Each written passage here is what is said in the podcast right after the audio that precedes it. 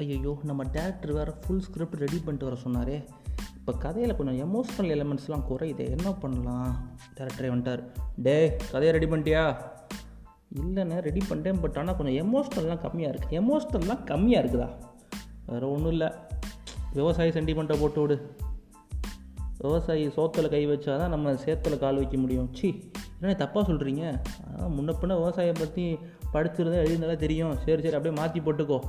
விவசாயி சேத்துல கால் வச்சா தான் நம்ம சோத்தில் கை வைக்க முடியும். இது போன்ற டைலாக்கு அது மட்டும் இல்லாமல் எனக்கு ஒரு விதை போதும் நான் அந்த ஊரையே மாற்றி காட்டுறேன். அது போன்ற டைலாக்லாம் போட்டுக்கோ.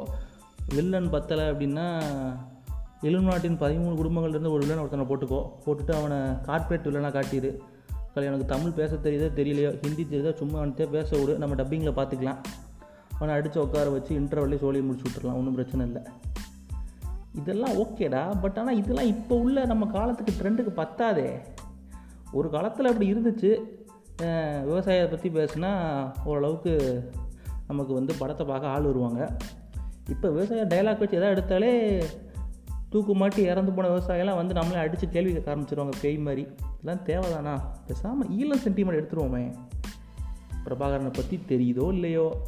அதுக்கு ஏதாவது புத்தகம் படிச்சிருந்தாலும் தெரியும் நமக்கு. நம்ம ஒரு மயிரும் படிக்கிறது கிடையாது.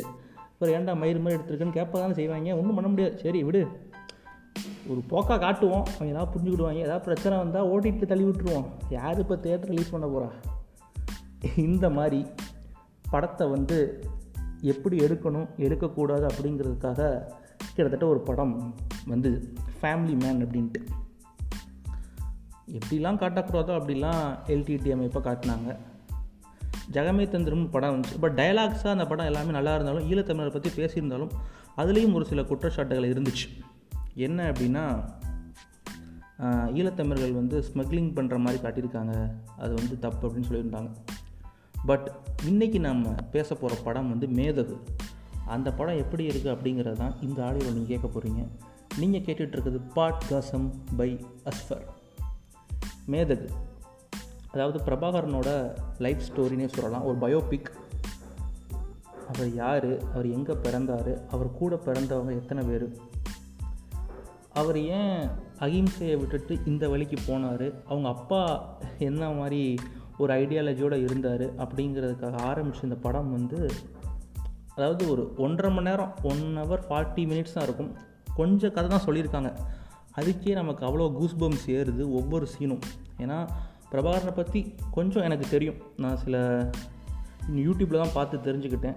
ஸோ அப்போவே எனக்கு இந்த கதை வந்து லைட்டாக தெரிஞ்சு என்ன நடக்க போகுதுன்னு தெரியும். பட் இருந்தாலும் கூஸ் பம்ப்ஸாக இருந்துச்சு. இதை பற்றி கேட்காதவங்க பிரபாகரனை பற்றி படிக்காதவங்க இதை பார்த்தாங்கன்னா உண்மையிலே வேறு லெவலில் ஒரு ஃபீல் கண்டிப்பாக இருக்கும். ஏன்னா ஒவ்வொரு சீனும் சும்மா செதுக்கியிருக்காங்க அப்படின்னு தான் சொல்லணும். ஏன்னா படத்துக்கு முக்கியமான ப்ளஸ் வந்து இந்த படத்தோட நரேஷன் அதாவது ஒரு படம் ஆரம்பித்தோடனே ஒரு தெருக்கூத்தில் தான் அந்த கதையை ஆரம்பிக்கும். அந்த மக்களுக்கு வந்து அந்த தெருக்கூத்து நடத்துகிறவங்க வந்து சொல்கிற மாதிரி ஆரம்பிக்கும். பட் ஆனால் அந்த கதை சொல்கிறது நமக்கு தான். அப்படி ஆரம்பித்து கடைசி ஒரு சின்ன போர்ஷன் மட்டும்தான் இந்த படத்தில் சொல்லியிருக்காங்க. மேதகு வரலாறு தொடரும் அப்படின்னு போட்டிருக்காங்க. பட் அடுத்து எப்படி எடுப்பாங்கன்னு தெரியல. ஏன்னா இந்த படமே வந்து ஒரு க்ரௌட் ஃபண்டிங் முறையில் தான் எடுக்கப்பட்டிருக்கு. இதுக்கு நிறையா பேர் காசு போட்டு நிறையா பேர் உழைச்சிருக்காங்க. பட் ஆனால் படம் வந்து வேறு லெவல் ரிச்சாக தெரிஞ்சிச்சு. அதுக்கு முக்கிய காரணம் படத்தோட மியூசிக் ஒவ்வொரு பிஜிஎம்மும் சும்மா டேரக்டர் மியூசிக் டேரக்டர் தெரிக்க விட்டுருக்காரு அப்படின்னு தான் சொல்லணும். ஏன்னா ஒவ்வொரு மியூசிக் வரும்போது நமக்கு அப்படியே புல் அரிக்குது. ரெண்டாவது படத்தோட விஷுவல்ஸ் நிறையா இந்த படத்தில் வந்து என்ன சொல்கிறது அப்படின்னா கடல். கடல் சார்ந்த பகுதி தான் சிறுவன் எல்லாத்துக்குமே தெரியும். ஸோ கடலை எப்போல்லாம் காட்டுறாங்களோ அப்போ தான் ஒரு வேறு லெவல் ஃபீல் கிடைக்குது. ஒரு மாதிரி எதுமோ பண்ணுது அப்படின்னு சொல்லலாம். தென் படத்தில் நடித்தவங்க அதாவது பிரபாகரனாக நடிச்சிருப்பார் ஒருத்தர். ஒருவேளை பிரபாகரன் வந்து சின்ன பிள்ளைகள் இப்படி தான் இருந்திருப்பாரோ இன்னும் நம்மளே அசியூம் பண்ணிக்கலாம்ல ஒரு உருவம். அதே மாதிரி உருவ அமைப்பு உண்மையிலே வேறு லெவல் ஆக்டிங் அவர் போக நிறைய பேர் புது ஆக்டர்ஸ் தான். யாருமே நமக்கு தெரிஞ்ச முகமாகவே இல்லை. அதெல்லாம் தாண்டி அதுக்கப்புறம் என்ன அப்படின்னா சைடு ஆர்டிஸ்ட் அவங்களுமே ஒரு சில படங்கள் பார்த்துருப்போம் அவ்வளோதான் இவ்வளோ தான் ஸோ வந்து படத்தை வந்து எந்த அளவுக்கு மினிமமாக ஆக்டர்ஸை வந்து செலக்ட் பண்ணி எடுக்கணுமோ அந்த அளவுக்கு சூப்பராக பண்ணியிருந்தாங்க.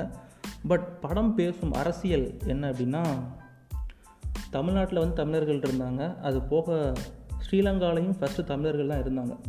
நம்ம தமிழ்நாட்டில் வந்து பேசுகிற தமிழ் வந்து ஒவ்வொரு ஊர்லேயும் ஒவ்வொரு மாதிரி பேசுவோம். திருநெல்வேலி மாதிரி. அது போக சிலோனில் பேசுகிற தமிழ் வந்து எப்படி இருக்கும் பார்த்தீங்கன்னா சிலோனில் வந்து புத்திசம் அது போக சமஸ்கிருதம் பேசுகிறவங்களும் இருந்தாங்க.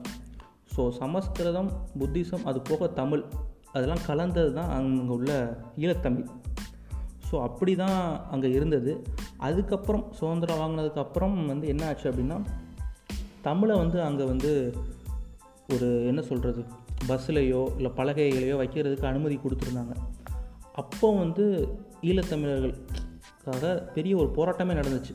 அதாவது தமிழில் வந்து எந்த பதாகைகளும் இருக்கக்கூடாது அப்படின்னு சொல்லிட்டு சிலோன் மக்கள் வந்து இந்த நம்ம ஈழத்தமிழரை வந்து அடித்து விரட்டினாங்க கடைகளில் பூந்து சூறையாடினாங்க. ஸோ இந்த மாதிரி நிறையா சம்பவங்கள் நடந்துச்சு.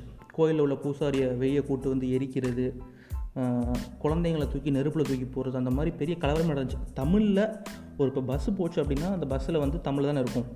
ஸோ வந்து ஒரு கடைகளில் ஏன்னா தமிழ் தமிழர்கள் வந்து அங்கே வாழ்கிறாங்கல்ல ஸோ வந்து அந்த ஒரு கடைகளில் தமிழ் எழுத்து பார்த்தாலே அடித்து நொறுக்குனாங்க.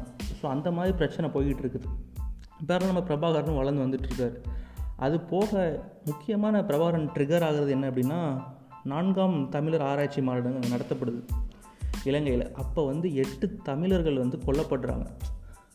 சிலோன் மக்கள் அவங்க சேர்ந்து கலவரத்தை தூண்டி அங்கே புத்திஸ்ட் மாங்கை வந்து காட்டுறாங்க. அவங்க தான் அந்த கலவரத்தை தூண்டுற மாதிரி பண்ணுறாங்க ஸோ அப்போ எட்டு தமிழர்கள் வந்து கொல்லப்பட்டாங்க. அதன் விளைவாக தான் பிரபாகரனுங்கிற ஒரு ஹீரோ வந்து அப்படியே முன்னோக்கி வாராரு. இது யார் பண்ணாங்க? எதிரி யாருன்னு தெரியும் துரோகி யாருன்னு தெரியும். கடைசி துரோகியை பழி வாங்கினாங்க இல்லை எதிரியை பழி வாங்கினாங்க அப்படிங்கிறது தான் படம் முடிய தருவாயில் இருக்கும். ஸோ அந்த மாதிரி ஒரு பரபரப்பாக ஒரு கொஞ்சம் வரலாறு நிறையா கூஸ்பம்ஸான சீன்ஸு இப்படிலாம் சும்மா தெரிக்க விட்டு படம் வந்து வேறு லெவலில் இருந்துச்சு. இந்த படம் பார்க்கணும் அப்படின்னா நீங்கள் வந்து பிளாக் ஷீப்பில் பிஎஸ் வேலின்னு ஒரு ஆப் இருக்குது ஒரு இந்த அது ஓடிடி மாதிரி தான் அதுவும். அதில் தான் நான் போய் பார்த்தேன். ஸோ வந்து அங்கே போய் பார்த்து என்ஜாய் பண்ணுங்கள் உண்மையில் எல்லாருமே பார்க்க வேண்டிய ஒரு படம் மேதகு எனக்கு அடுத்த பார்ட் எப்போ வரும்னு ரொம்ப ஈகராக வெயிட் பண்ணிகிட்ருக்கேன் ஏன்னா வரலாறு தொடரும் அப்படின்னு போட்டிருந்தாங்க.